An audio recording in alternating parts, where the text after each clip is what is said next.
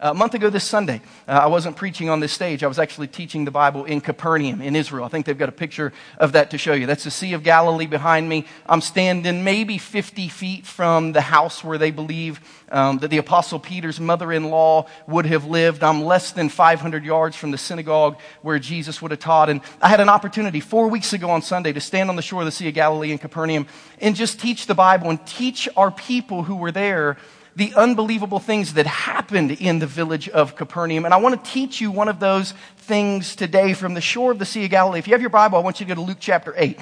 If you don't have a Bible today, our ushers have some that you can use. They actually have one that you can have. If you don't have a Bible today, but you'd like to have one so you can follow along, um, just raise your hand, wave at our ushers. They'll give you one. If you don't have a Bible or you don't know where your, yours is, put your name in this one and keep it. We've given away more than a thousand Bibles since our church has begun, um, and we would love for you to have one. So just keep this and read the rest of the book of Luke sometime between now and Christmas, uh, and you'll learn a lot about Jesus. But we're in a series called a, a Season of Hope.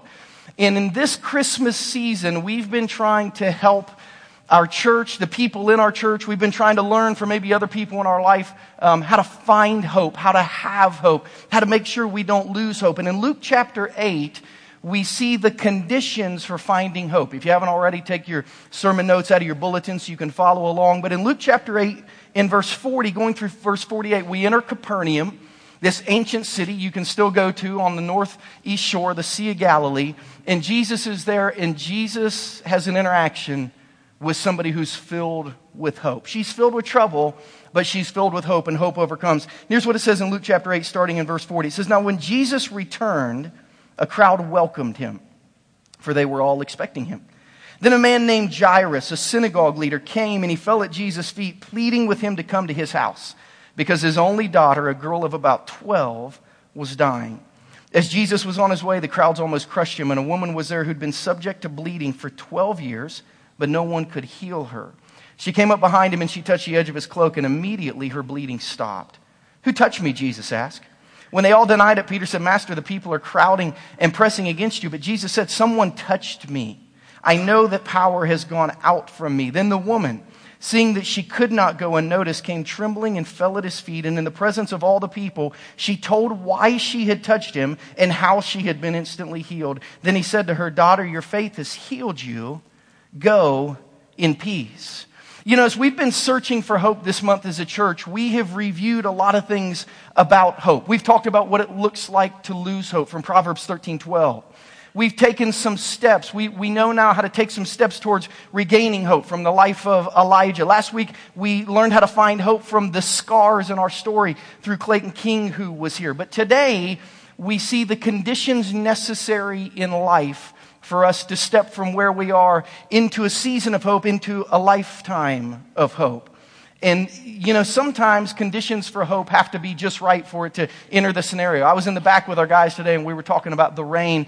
And I said, man, can you imagine if this was snow? Like we would just be shut down if this were snow. I don't know if you looked at the radar, but it's like just green. Like all of Kansas moving across Missouri is, is green. And I said, man, if the conditions today were right for snow, this would be a mess. We would be buried because the conditions where we live have to be just right in the upper atmosphere, lower atmosphere on the ground for snow to fall, for snow to accumulate. I don't know if you're like me. I'm a snow guy. I love snow. I love playing in the snow. I love snow days. I love snow skiing. Um, I, love, I love snow sledding. So I, I've studied a little bit what conditions need to be right for snow to come. And hope is the same way.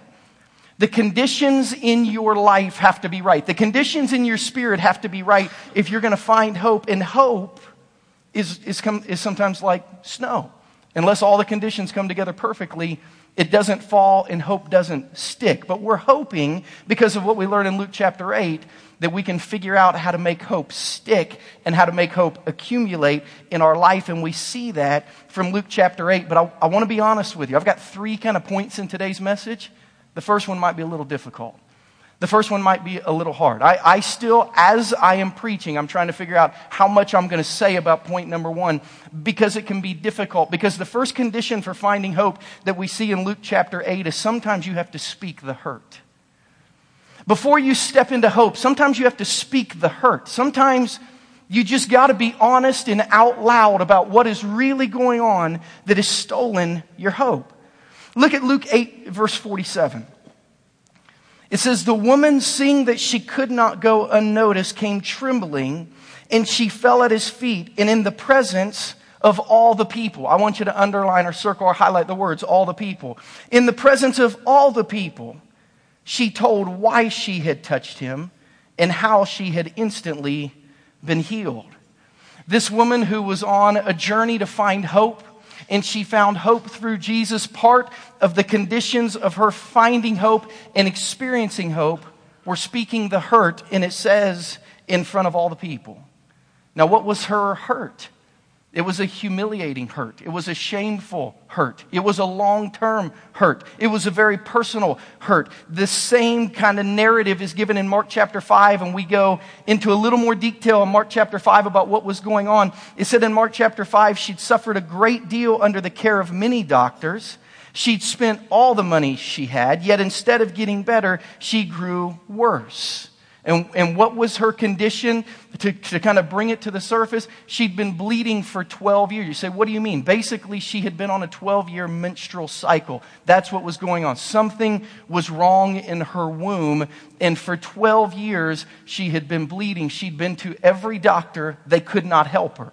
She had spent all of her money. They could not help her. She not only didn't get better, she didn't even stay the same. After all those procedures that they would have performed over 12 years, she actually grew a little bit worse. And what a what a, what a difficult thing to stand up in front of a crowd of people, some of them from your town that you know, some of them that you've never seen before, and just say, Yeah, here's what's wrong with me. And here's what I've done.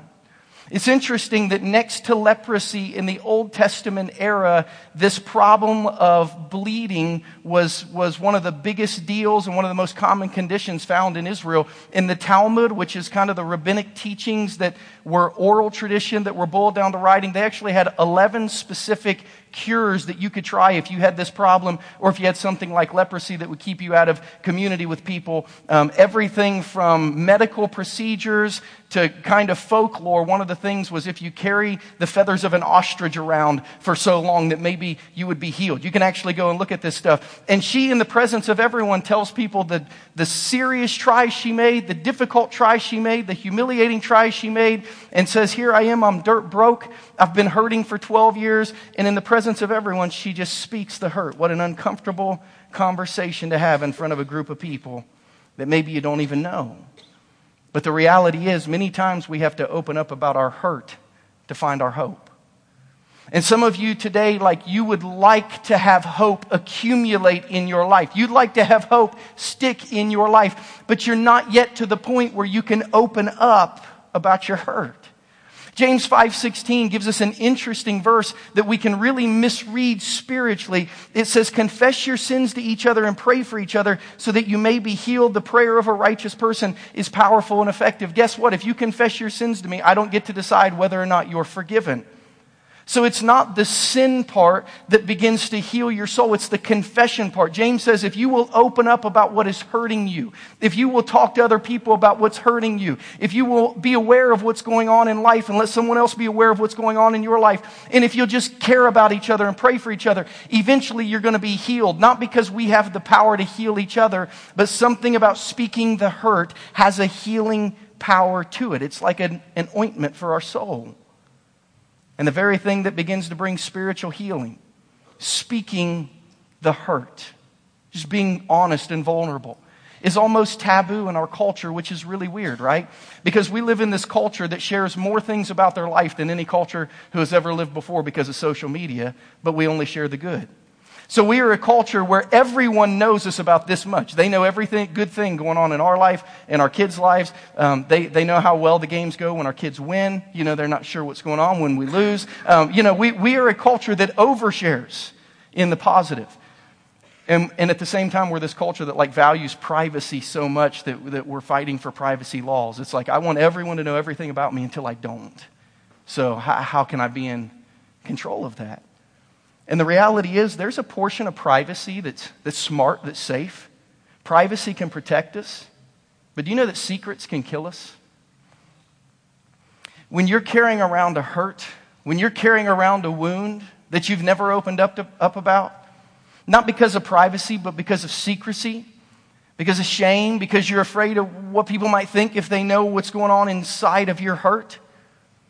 You think, I just got to keep that secret. Do you know that that's one of Satan's greatest tactics? In Genesis chapter 3, in Genesis 1, we hear a creation story about a God who created the heavens and the earth. And then we meet a couple named Adam and Eve who rebel against God and, and they sin. And do you know that the first thing Adam and Eve wanted to do after they kind of rebelled, after they made a mistake, after they experienced failure, the first thing they wanted to do was hide that from everybody. They wanted to make sure that no one, including God, kind of knew about their mess up, that no one knew about their hurt. This says in Genesis 3, 7, and 8 that the eyes of both of them, Adam and Eve, were open and they realized they were naked, so they sewed fig leaves together and made coverings for themselves. The man and his wife heard the sound of the Lord God as he was walking in the garden in the cool of the day, and they hid from the Lord God among the trees in the garden. The very first people who ever experienced failure, who ever experienced hope, who ever experienced disappointment, they tried to cover up what they did and they, they ran and they hid. And do you know that Satan wants us to cover up who we really are? Satan wants us to hide what's hurting us spiritually. And do you know that it's impossible for hope to stick in your life and accumulate in your life if you're never willing to speak the hurt? Man, this week we had a lot of people in our church that were hurting. We had a, a six year old nephew of a couple in our church who died of cancer this week. And we had a 95 year old grandfather of Pastor Ryan in his family who died this week. So we this week were processing through the hurt of a six year old who lost his life and a 95 year old who lost his life. This week I got two separate emails from people who, who, without any notice, just lost their job up in like that in the month of December. And they're hurting. And, and both of them, it was weird. They sent me an email saying, you know, I don't normally share stuff like this, but I just, I felt like I needed to tell somebody. So be praying for us. And then I had something happen that has never happened to me before in 16 years of ministry. When it happened the first time, I thought, I, I did not see that coming. When it happened the second time yesterday morning, I thought, okay, Lord, do you, do you want me to share? Because I, you know, I, I, I don't want to speak hurt for people. I don't want to open up old wounds. Yesterday, I, I, checked my emails. It's been a long, busy season since, since Thanksgiving. So, yesterday, I got up very early just to clean out my emails. I had 348 emails yesterday morning when I sat down to clean out everything that's come in since Thanksgiving. I've kind of reviewed and gone back and forth, but it's been very, very busy. So, I'm scrolling through all these emails. And I get the second email of this week from a lady in our church who she and the other lady who emailed me, I'm not mentoring them, I'm not counseling them, I don't spend a lot of time with them. Um, I don't think they even know each other. I had two separate women in our church send me emails this week wanting me to know that when they were teenagers, they had abortions and they've been processing through it for more than 20 years. And they just needed to finally, in this season in their life, begin to process and move through it. And it was like mind blowing. And, and, and, what's really interesting, I told Danielle as we, as we discussed it a little bit, I said, you know, Danielle, I, I would assume in our congregation, in our generation, there's got to be dozens of people like that. I don't know if you saw the latest survey that came out, a very well researched survey that MTV actually put out two weeks ago that said Christians have had more abortions than any other people of any other faith group because Christians are not supposed to do things wrong, so when they do, they cover it up or they get rid of it. Really interesting article. You need to go read that if you haven't seen that yet. But the ladies didn't tell me about what they were experiencing so that I would feel bad for them. They both said something like this As we have slowly started to tell our husbands, a very small group of friends, and now you, every time I tell someone, I feel a little better. Every time I tell someone, I feel a little freer. I don't feel more condemned by speaking my hurt. I actually feel a little more free by speaking my hurt. In Luke chapter 8, we see someone who's moving towards hope. And one of the conditions for finding hope is, is speaking the hurt. Sometimes in front of people you don't even know and are comfortable with, uh, are comfortable with, but saying kind of, this is who I am, this is what I've been through, and I need some healing. Sometimes we got to speak the hurt to find the hope. Secondly, after we're willing to speak the hope, we've got to make a bold move towards hope. This is what had to happen in Luke chapter 8. This woman had to make a bold move towards hope. Hope wasn't coming to her, it was near enough for her to get to, but it wasn't on its way to her house. So in Luke 8:44, it says she came up behind Jesus and she touched the edge of his cloak, And immediately, her bleeding, this problem that had been going on for more than a decade, it stopped. Let me say something here as I just step into the narrative. Okay, just from a human perspective, not understanding the end of the chapter, just let me, let me step into the story on the streets of Capernaum that day. Let, let, me, let me be the 13th disciple hanging out with Jesus and understanding the scope of this whole day. And let me say this about this woman who made a bold move towards hope in Jesus. How dare her? I mean, how dare her? Did we already forget what Jesus was doing? Jesus was on his way to heal a little girl who was dying. He was walking from one place to another place, I assume very quickly, to get to the house of a little girl who was dying and needing, needed healing. Not just any little girl, the little girl of the synagogue ruler, one of the most respected, probably most influential, probably most impactful religious people in the city, a very important person that needed a very important task done. Jesus was on the way to go and heal this little girl. And how dare this woman try to kind of get in the middle of this and stop Jesus on his way to go do something so important for somebody so important that could possibly impact so many people so positively. Yes, she didn't care. She cut through everything that anyone would be expecting of her or anybody else and said, I've got to get to Jesus. You know, Zacchaeus did this. He climbed a tree. The blind beggar did this. He screamed at Jesus even after people shut him up until Jesus stopped. The apostle Peter did this. He tried to walk on water to get to, to Jesus. Do you know that sometimes it takes a bold move of faith to get to Jesus? Sometimes it takes breaking normal routine. Sometimes it takes maybe looking foolish in the eyes of other people. Sometimes nobody goes with you. Sometimes it takes a bold move of faith to really lean in to Jesus. And the bleeding woman did something that culturally and spiritually was totally out of bounds. Why? Because of her disease. What was her disease? Luke 8 43. It said there was a woman who'd been subject to bleeding for 12 years. Okay, big deal, no big deal, pretty big deal. She had a dire situation. Leviticus 15, verses 25 through 27 says this about her, her condition, and what was culturally acceptable for her. It says, when a woman has a discharge of blood for many days at a time other than her monthly period, or she has a discharge that continues beyond her period, she will be unclean as long as she has the discharge, just as in the days of her period. Any bed she lies on while her discharge continues will be unclean, as in uh, her bed during her monthly period. And anything she sits on will be unclean, as during her period. Anyone who touches them will be unclean. They must wash their clothes and bathe with water, and they will be unclean till evening. These clean and unclean laws were set up to allow people people to have proximity to God or distance from God. And when you were unclean, you weren't allowed to go worship. When you were unclean, you weren't allowed to go to the tabernacle. When you were unclean, you weren't allowed to go to the synagogue. When you were unclean, you weren't allowed to volunteer at church. When you were unclean, you weren't allowed to go to small group. This woman would have been an outcast from society because everything she touched and anyone she touched would have for a week been kind of cut off from the rest of the religious community. And here she comes busting through the crowd, ruining everything for everyone. I mean, as she's standing telling this testimony, those who would have been very devoutly Jewish are thinking, man, did she bump into me? Did she bump into me? I, am I out? Jesus could have been thinking, you just touched me. Now I can't even go into the synagogue ruler's house because if I go into his house, he's going to be unclean and he can't leave the synagogue. What are we going to do? Shut down the church for a week because of your selfishness? I mean, this was a big deal what she did. This was a bold move for an unclean woman to approach a holy rabbi and to touch him. But she did. She fought through the crowd and she touched him. And her actions were out of bounds culturally, but they were filled with hope spiritually. She said, I will not let the crowd get in my way. I will not let my perception of a rabbi get in the way. I will not let the restrictions of physical touch get in the way. I'm not even really concerned about possibly making a rabbi unclean on his way to heal a girl who is dying because I have been dying for 12 years on the inside and I need some help because I need some hope.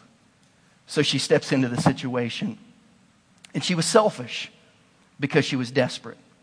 But she was bold because she had one last hope.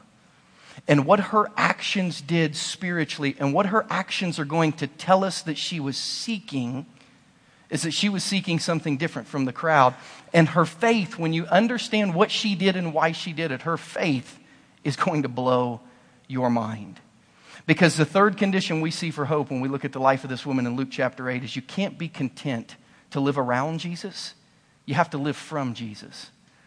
It Can't be enough to just hang out around Jesus. You've got to live from Jesus.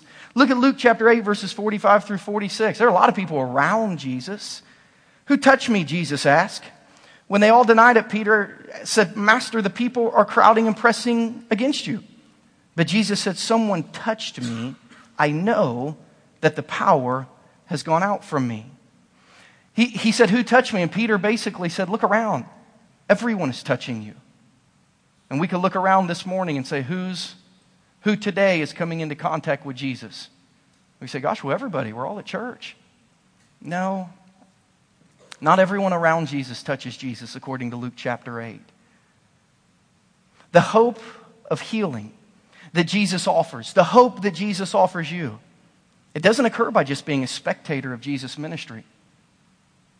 We don't read about anyone else that was healed of any ailment. We don't read of anyone else that had a testimony to give after they were done. We don't read about anyone else who experienced radical life transformation. Only the one in the crowd who stepped forward to touch Jesus. And what would a spectator have seen that day? Those of you who have been to Israel with me, or you hang out with any Jewish friends or in any Jewish community, you're going to see this more than others. But a Jewish man today wears a prayer shawl. If you go to Israel today, you'll see them all over Israel.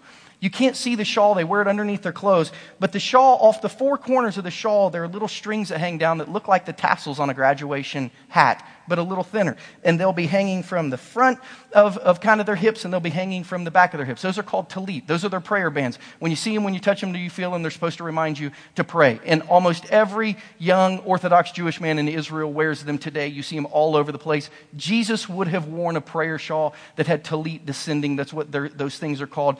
Talit descending from his hips. He would have, all of his disciples would have. They were very traditional Orthodox Jews. In the Old Testament, the Old Testament that tells people that God created them. The Old Testament that tells people that God knows them and He loves them. The Old Testament that tells people that God has a plan for people's life and is to forgive them and is to heal them and is to give them hope and is to give them eternity. The Old Testament talks about a person who will bring that hope. And in Malachi 4 2, speaking about the Messiah, it says this about him To you who fear my name, the Sun of Righteousness shall arise with healing in his wings.